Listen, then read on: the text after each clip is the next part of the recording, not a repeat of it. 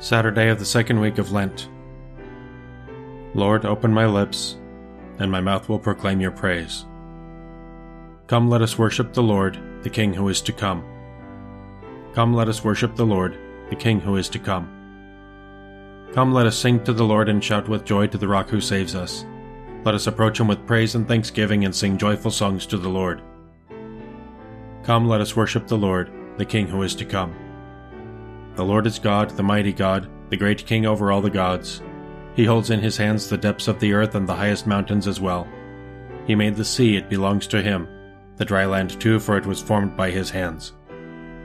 Come, let us worship the Lord, the King who is to come. Come then, let us bow down and worship, bending the knee before the Lord our Maker, for he is our God and we are his people, the flock he shepherds. Come, let us worship the Lord, the King who is to come. Today listen to the voice of the Lord.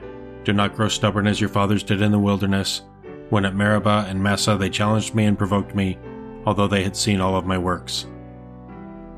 Come, let us worship the Lord, the King who is to come. Forty years I endured that generation. I said, They are a people whose hearts go astray, and they do not know my ways. So I swore in my anger, They shall not enter into my rest. Come, let us worship the Lord, the King who is to come. Glory to the Father, and to the Son, and to the Holy Spirit, as it was in the beginning, is now, and will be forever. Amen.